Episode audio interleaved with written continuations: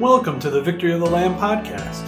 We are a simple, straightforward Bible teaching church located in Katy, Texas. If you're in the area, we'd love for you to stop by anytime. Otherwise, we hope you use this podcast to grow in your faith and be confident in sharing that faith with many. You can find us online at votl.org.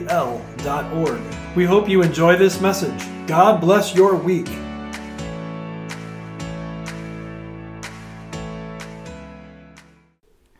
It just isn't fair. Doesn't seem right. Why are there so many people out in the world that seem to be living such wicked lives, and here I stand, here you sit, and we suffer?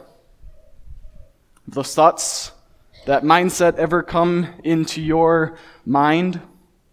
I'm guessing that maybe they have.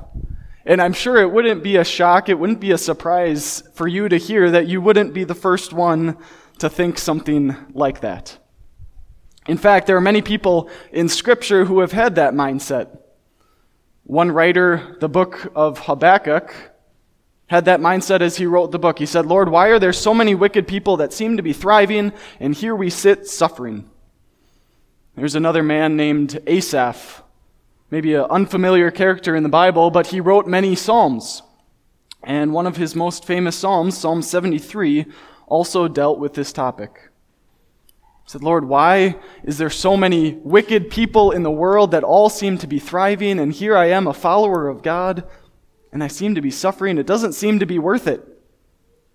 It's a question that Asaph was wrestling with so much and so often that he almost lost his faith. He writes about it in Psalm 73. He says, As for me, my feet almost slipped. He's talking about his faith. He said, He almost slipped. I nearly lost my foothold. For I envied the arrogant when I saw the prosperity of the wicked. They have no struggles, their bodies are healthy and strong. This is what the wicked are like. They are free of care, they go on amassing wealth. If you find yourself relating to Asaph this morning, if those questions arise in your mind, why is there so much wicked in the world? Doesn't God see? Doesn't God care? Is God going to do something about it? then I'd, I would invite you to listen to your Savior's words this morning as he tells us the parable of the weeds in the wheat field. Because in this parable, Jesus takes the veil off of our eyes. He clears the fog, he clears the clouds, and he shows us that life isn't exactly what it seems. Yes, life as a believer is a life as wheat among the weeds, but there will be a separation that takes place. There will be a judgment. The harvest is coming where the sin and wickedness and evil will be gathered and burned and separated from the wheat, and the wheat will be brought together into God's storehouse where they will shine like the sun in righteousness.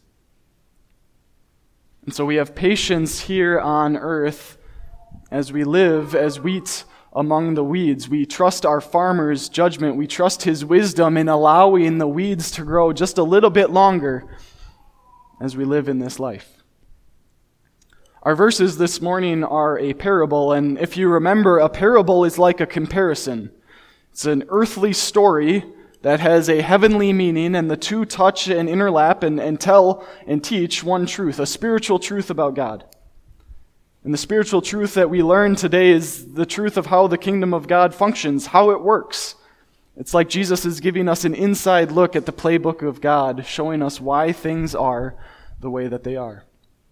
And so, as we go through this parable, we're going to kind of go verse by verse uh, to, to see what Jesus has to tell us.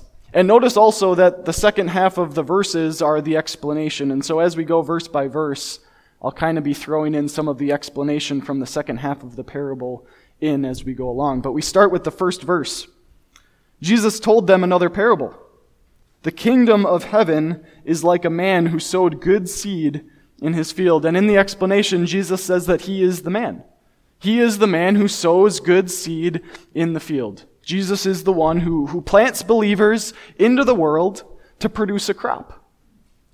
And notice there's nothing wrong with the farmer, there's nothing wrong with the seed. In fact, it's good seed.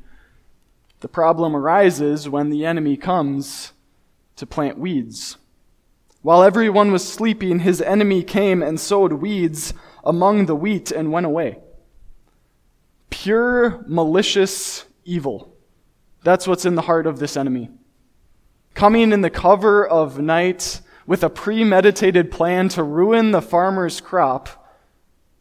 And he, notice he can't, he can't pull out the seeds that have already been planted, and so he does the next best thing. He throws wheat or throws weeds in with the wheat, hoping to destroy the crop. And so as those wheat begin to grow, so do the weeds. They pop up, and the servants notice, right? The servants notice that something is wrong. They recognize the weeds are growing, and so in a sort of a panic, they run. They run to the farmer.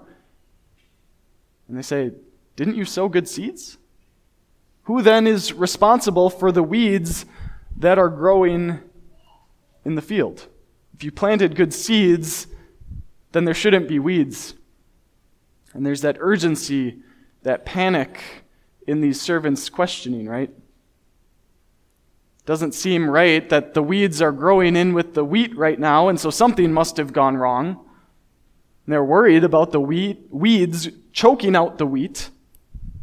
And so, in sort of a panic and in that urgency, they almost start to accuse the farmer. Didn't you sow good seeds?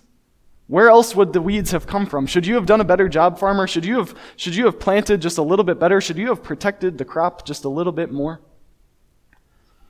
And while in the explanation of the parable, believers and Christians are the wheat in the parable, I think it's safe to say that there are many times that we find ourselves in the shoes of the servants as well. Because as we look around the world today and we see the weeds that are around us, and it doesn't take very long to see them, right? Turn on the news, turn on social media, and you'll see the wars, and you'll see the political conflicts, and you'll see the racial tensions, and you'll see the natural disasters and we see the sin and the wickedness and the problems of our world, and it causes us to maybe be like those servants a little bit. Didn't you make a perfect world, God? Where then did all of this sin, where did all of these problems come from? Is it your fault? We can kind of have that accusing tone towards our God. But notice how the, the farmer answers that question, right? Notice how the farmer answers the servants in kind of a contrast of the, the servant's panic and urgency. The, the, the farmer is calm, cool, and collected in a short, simple, straightforward answer. He knows exactly who did it. He says, The enemy did this. Seemingly unfazed by the weeds in the field, the farmer knows it was my enemy. It was Satan. Satan came in to sow weeds among the wheat to ruin the field. That's the truth of the matter. It's not my fault. It's Satan. Satan comes to ruin my crops. And so, what do we do about it? What do the servants do about it? What do they ask the farmer? They go to the farmer and they say, Do you want us to go and pull them up? That seems like the logical thing to do, right? Let's put on our gardening gloves, let's go out there, let's pull the weeds out, let's get rid of them once and for all, and then the problem will be solved. Seems like the right thing to do. That's what the servants were thinking. That's at times what we think too. Isn't it better for us to go out, get rid of the wickedness of the world, get rid of the sin, get rid of the problems, and then everything will be okay? But God knows that that's not the way that things should be run. He knows that we shouldn't set ourselves up as judge and arbiter between good and evil. He says, No, because while you are pulling the weeds, you may root up the wheat with them. Let both grow until the harvest. The, har- the, the farmer, our Savior, says, No, don't, don't think about putting on your gardening gloves. It's not your job to go and pull the weeds. That's not your responsibility. It isn't the believer's job to go out into the world and make sure that all sinners are, are removed. That's never going to happen. Our Savior knows that, that we are not very good at distinguishing between good and evil. We don't have a very good track record of knowing truly what's evil and truly what's good because we are tainted with sin.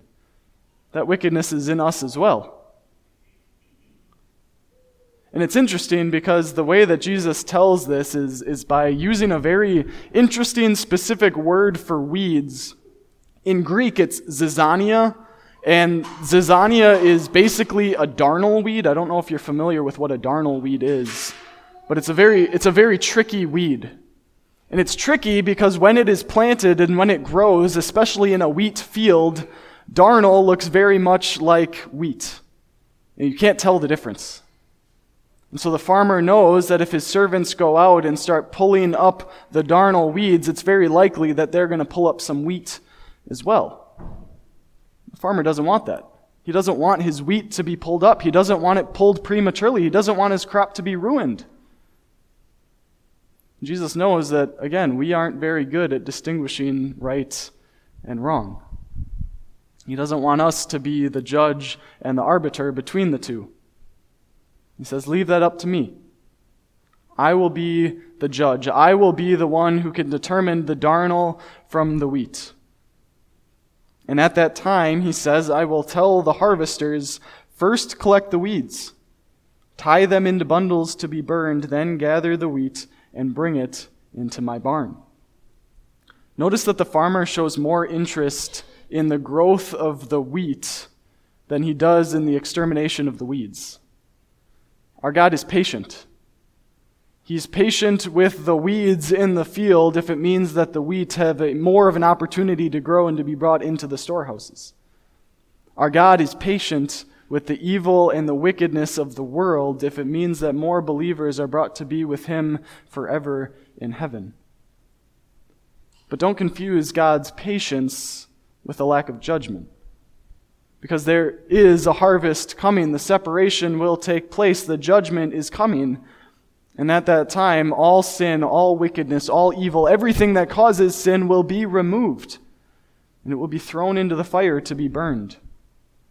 Because weeds are of no use to a farmer, and, and sin and wickedness is of no use to, to God, and so it will be removed. But the wheat, the wheat will be gathered and brought into the storehouse to shine like the sun. And that's you. God has planted you to be His wheat, to produce a crop, to be His. And He will send His angels to gather you, to bring you into the storehouse, to be with you forever. And that truth gives us comfort. It gives us peace because God is in control. He knows the wheat from the weeds. The separation will take place, and at that time, we will no longer have to live among the weeds. We will not have to live among evil and sin and wickedness. We will be in perfection with our Heavenly Father forever. See, our God is patient.